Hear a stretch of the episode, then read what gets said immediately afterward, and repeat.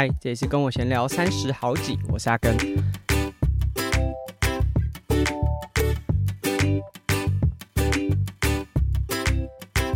这一集节目开始之前呢，和大家最后一次的分享。啊，喷石和我们的合作呢，会在七月三十一号结束。那我们会把这一次团购合作的连结放在文字说明处。那其实我自己在 IG 已经有 PO 了，就是我自己真的很喜欢这一次合作的产品，所以我也决定说，就是其实这个当然业配合作就是有一个合作费用嘛。但是因为我很喜欢，那也希望说结束之后我还可以继续使用这些产品，所以我可能会把。呃，所有的合作费用呢，换成产品的方式。那当然，这个我还没有实际跟厂商讨论。不过，如果大家有兴趣，在文字说明的连接呢，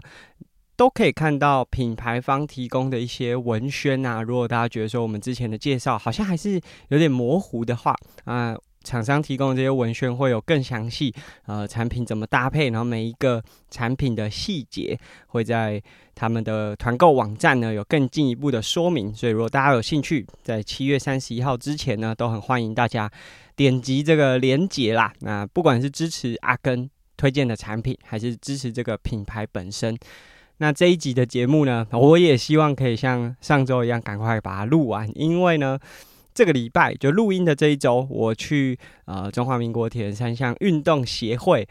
担任教练讲习的讲师啊。那这个第一天的课，我我有点记错了，就是他有一些调课，所以调来调去，调来调去。我本来以为这一周上去的时候只有一堂课，就是两。两个小时的时间哦，没想到啊是三堂课六个小时，而且中间除了午餐的休息之外，就是大家都只能每个这个课堂之中休十分钟这样，所以哇，喉咙的使用度真的超级高啊！那虽然说一直讲话好像已经变成是一个习惯，所以对我自己来说也还蛮能够调试喉咙的使用啊，加上。如果你有听第二季的节目，我以前是合唱团的嘛，所以对于发声的使用，所以今天听节目，我想大家也不会觉得说，哎，阿根的喉咙有什么呃不舒服或者是什么样不一样的感觉。但是在当天真的讲到下午啊，哇，真的是超级超级累，整个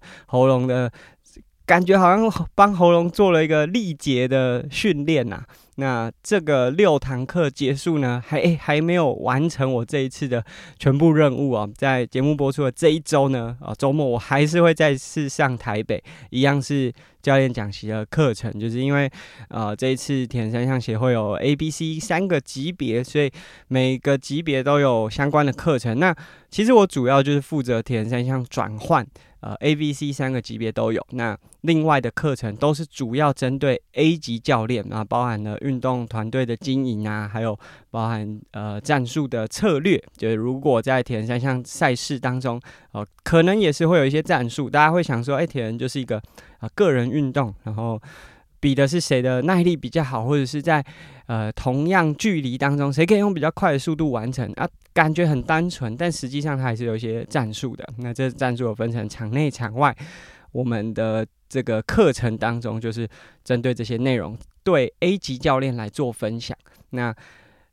代表呃，就是节目播出的这个礼拜周末，又是一次喉咙大挑战啊。那很感谢说，哎，在这个呃讲习会的过程当中，哎，也蛮多伙伴。我不太确定是不是听众啊，就算是听众，我想大部分可能比较多是 Try to Go 三项玩不完的听众，不是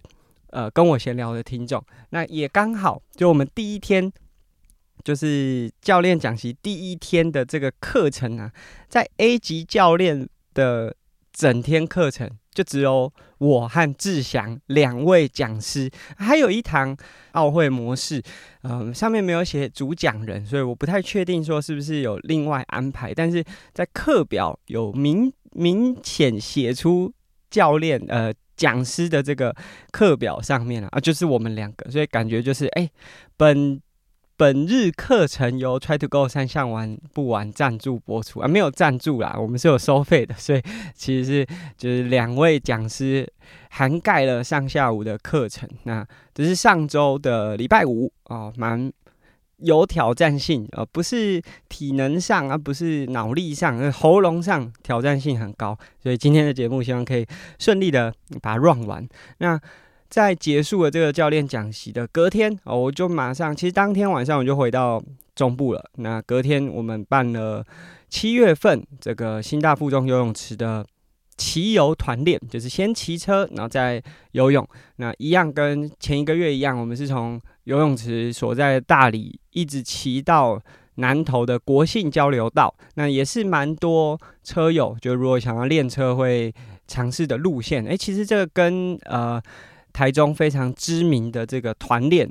贴地飞行是一样的路线，那只是说他们可能会从中投公路啊，我们是从台三线啊，路线上比较不一样。那当然他们骑的距离会在更远，速度又更快。不过在路上就可以看到蛮多车友，所以也是中部蛮热门的一个训练路线。那我们这一次的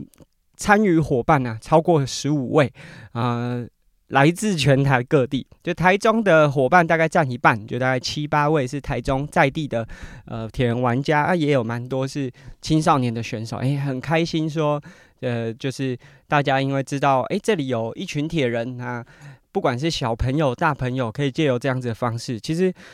也许能力上会不一样，就真的骑出去之后，当然能力上会不一样，或者是下水游的时候能力会不一样，可是那个交流的过程是还蛮不错的，那。加上过去，大家如果想要参加这样子的团练，这种主导的单位啊，有的时候就是一个社团。那社团久了。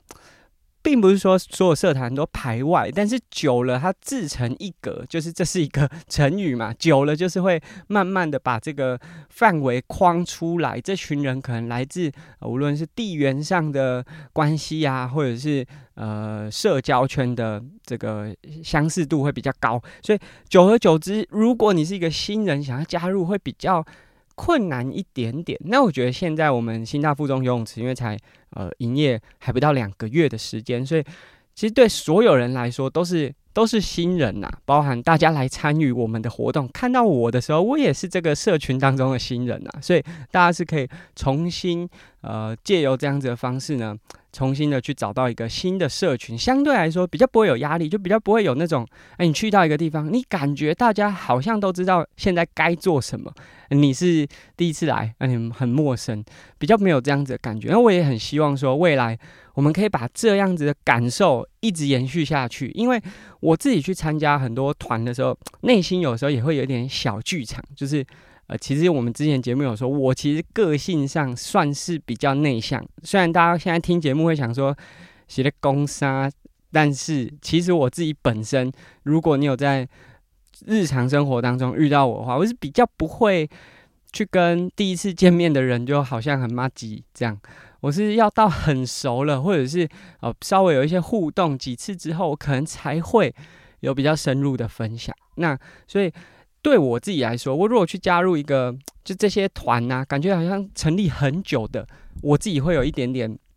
小剧场产生，我会有点担心说，哎，我会不会不得体？就是我觉得那个形容词不是说，呃，好像是陌生人还是怎么样，只是很担心说自己的行为会不会，哎，不是那么符合这个团体他们的模式、他们的习惯。那我希望说。未来这个我们清大附中的团练，就无论是呃周末举办这种两项的，还是周间可能会有游泳的团练，都可以让大家是比较没有压力的参与。那当然，这个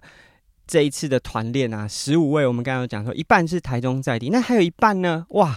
我们合作的一些青少年的选手啊，远从可能比较近一点的就彰化，远一点呢台南啊，当天开车来到。我们这个台中的训练基地，哦，大家都是情意相挺，非常感谢。那这个整个活动啊，我本来会想说，哎，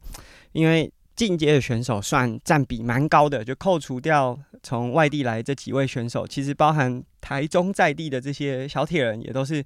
蛮有运动表现。然后在能力上也都蛮不错的，那、啊、会不会让一些业余玩家或者新手觉得好像比较有压力？所以那时候单车的这个活动啊，开成了两团，就是我们让啊、也跟我们场馆有合作的 Jerry 老师，他是在长距离的铁人，他是 BH 铁人队的成员，那他在长距离的铁人有很好的表现，我们让他带在前面，那我就是负责压后，因为第一个是我对路线蛮熟悉的，那我对成员的人数也比较。呃，有掌握度啦，所以就是就是老师带在前面，然后我压后。那不管你是想要在前面冲，还是你真的哎、体能上好像有一些压力，想要掉下来啊，后面还有一团哎。不过大家好像都还是可以用一个集团行进的方式。哇，这一次骑的真的超级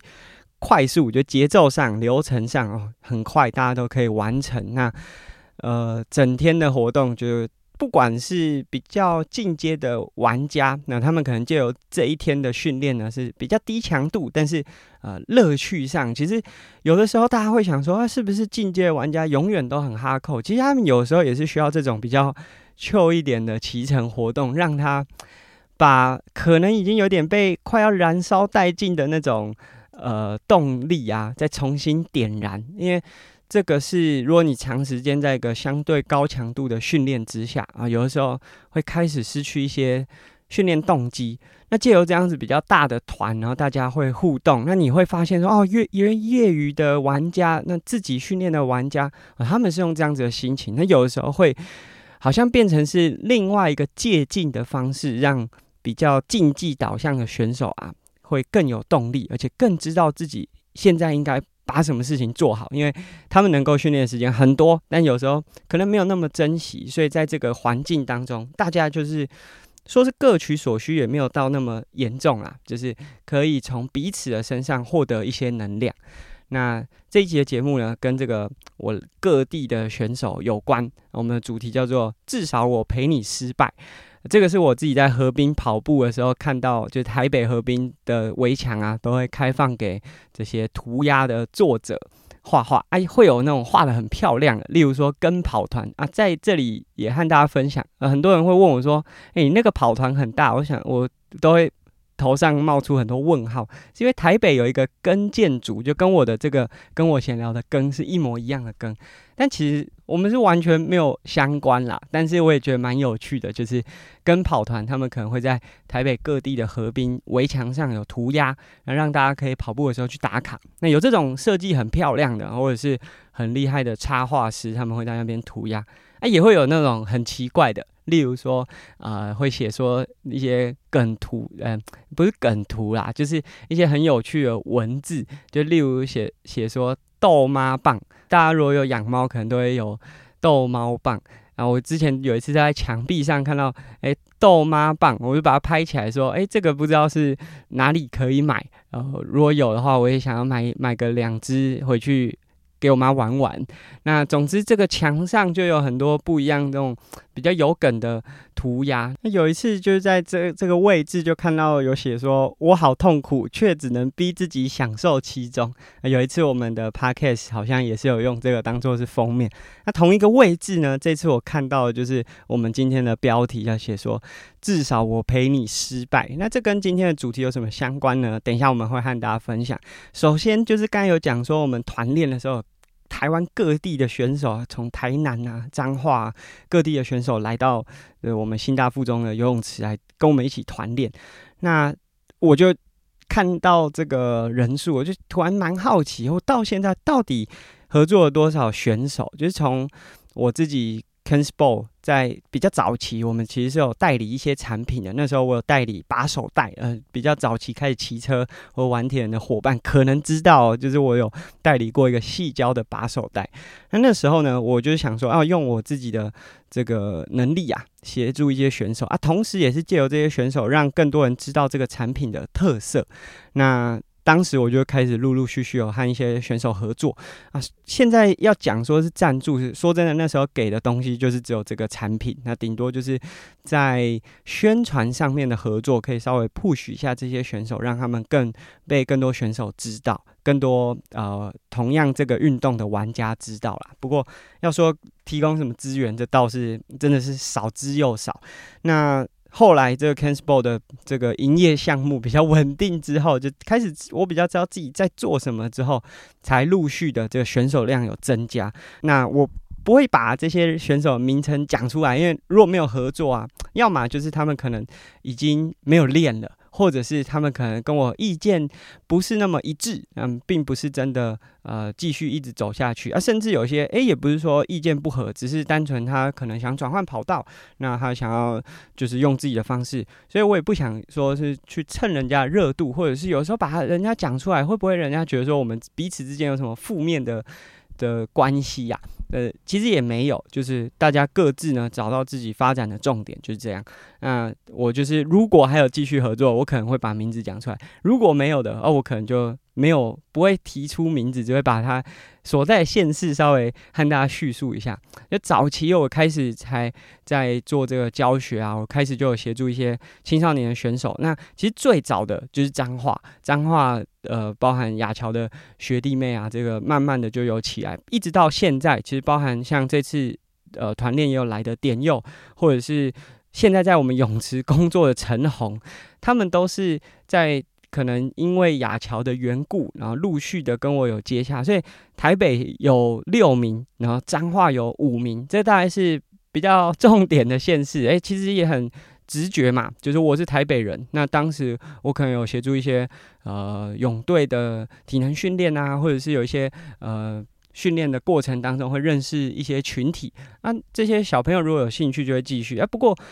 台北很特别，就是台北的这些小朋友退出也并不是说他们就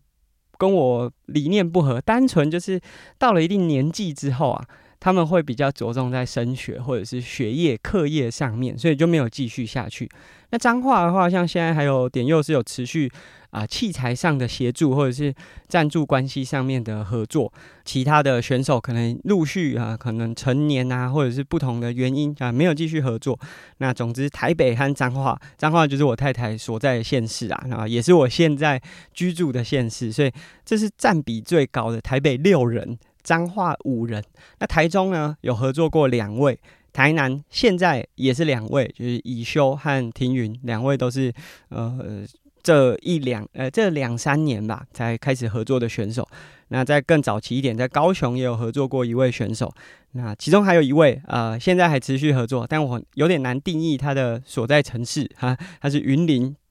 花莲。新竹啊，都有他的足迹，那就是博智啊，就是他因为不管是学业的关系，还是出社会个人规划的关系，就移动比较多城市啊。总之这样算一算啊，也超过十五位选手啊。那刚才有讲说，哎，我们有些就没有把名字念出来，是因为现在也没有继续合作，没有一起走下去。那其实并不是我每一个养成的选手啊，都会很顺利，都都可以像现在大家听到的这样子。那很多都是我没讲，然后诶，慢慢的大家可能就就是已经忘记哦，原来阿根有协助过这个选手。那离开原因其实很多，有的是像刚才讲的啊、升学了不想继续练，或者是他升学的时候、呃、选择是像很多是他原本是三项都想尝试，后来就专注在一个项目，就例如说游泳啊，或者是有些离开的是因为观念不同，例如说我比较建议就是他如果要在五一五的系统。获得奖项啊，可能真的太困难。我是蛮建议他转中长距离，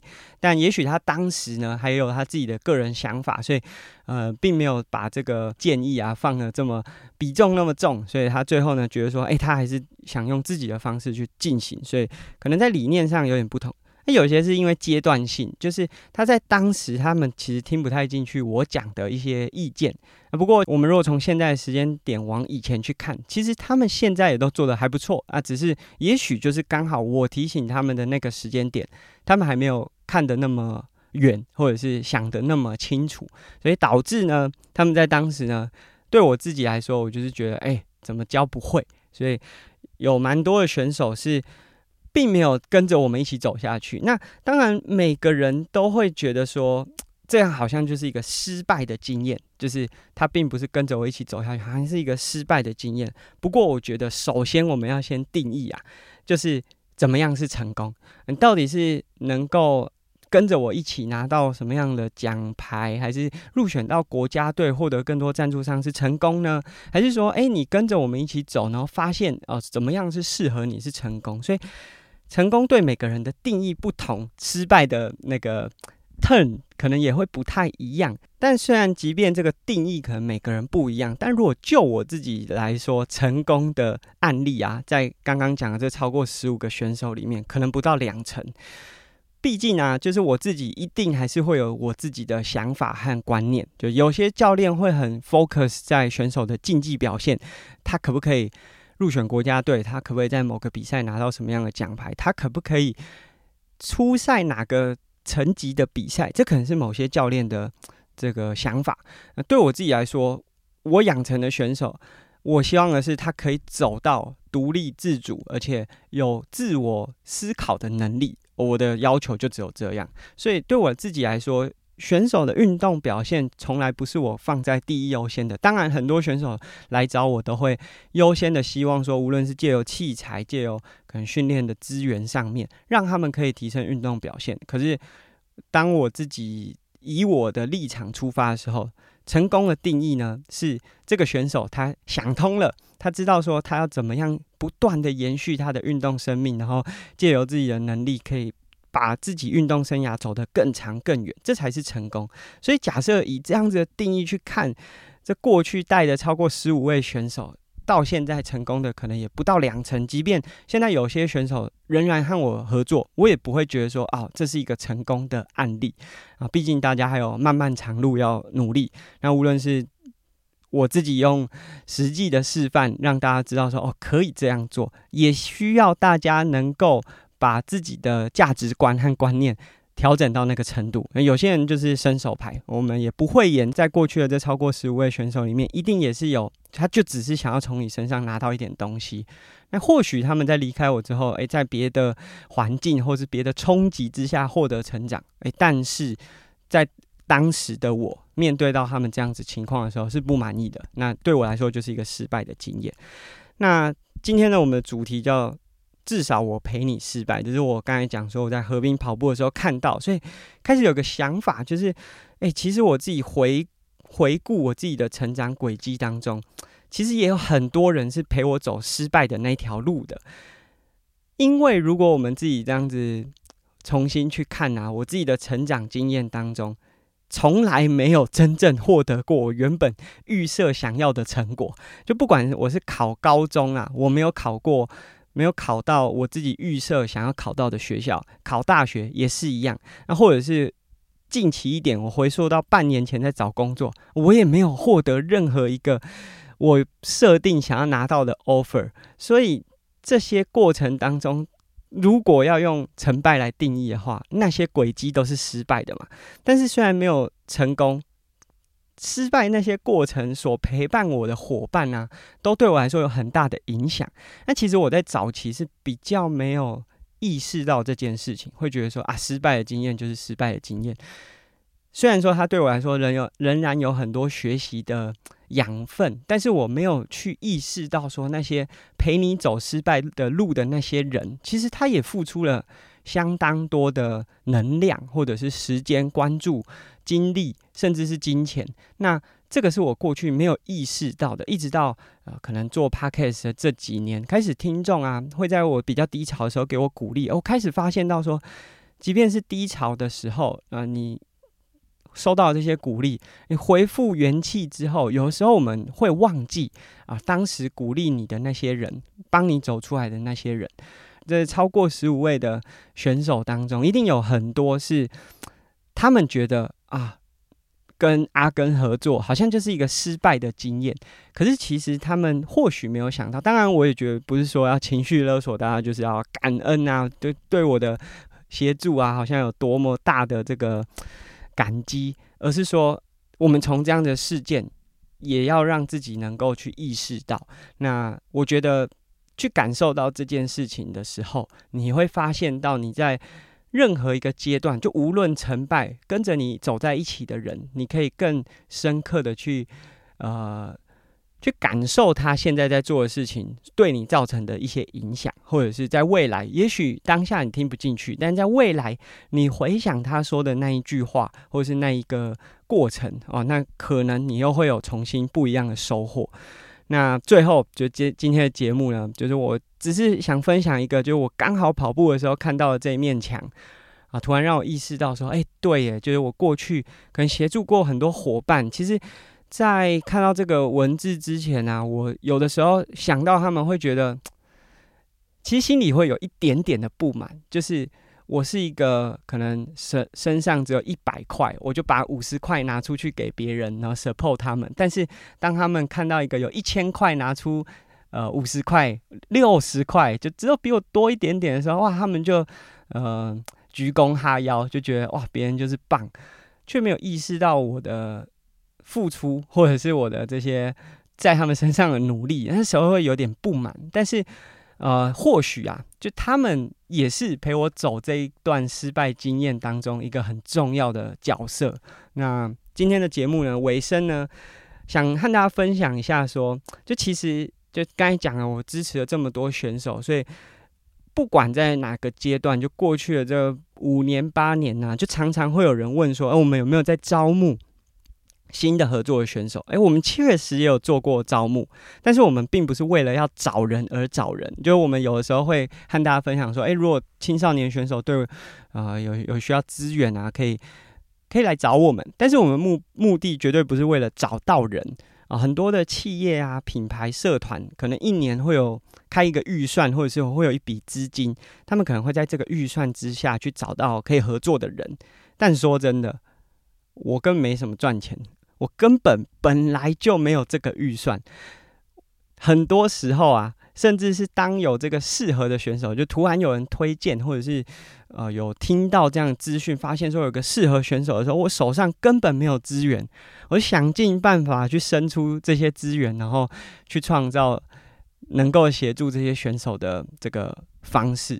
所以。我们自己的这个平台，就以我自己的工作室也好，或者是甚至像现在有泳池了，其实我们是没有在招募选手的。是假设真的有看到适合的合作对象，我们才有可能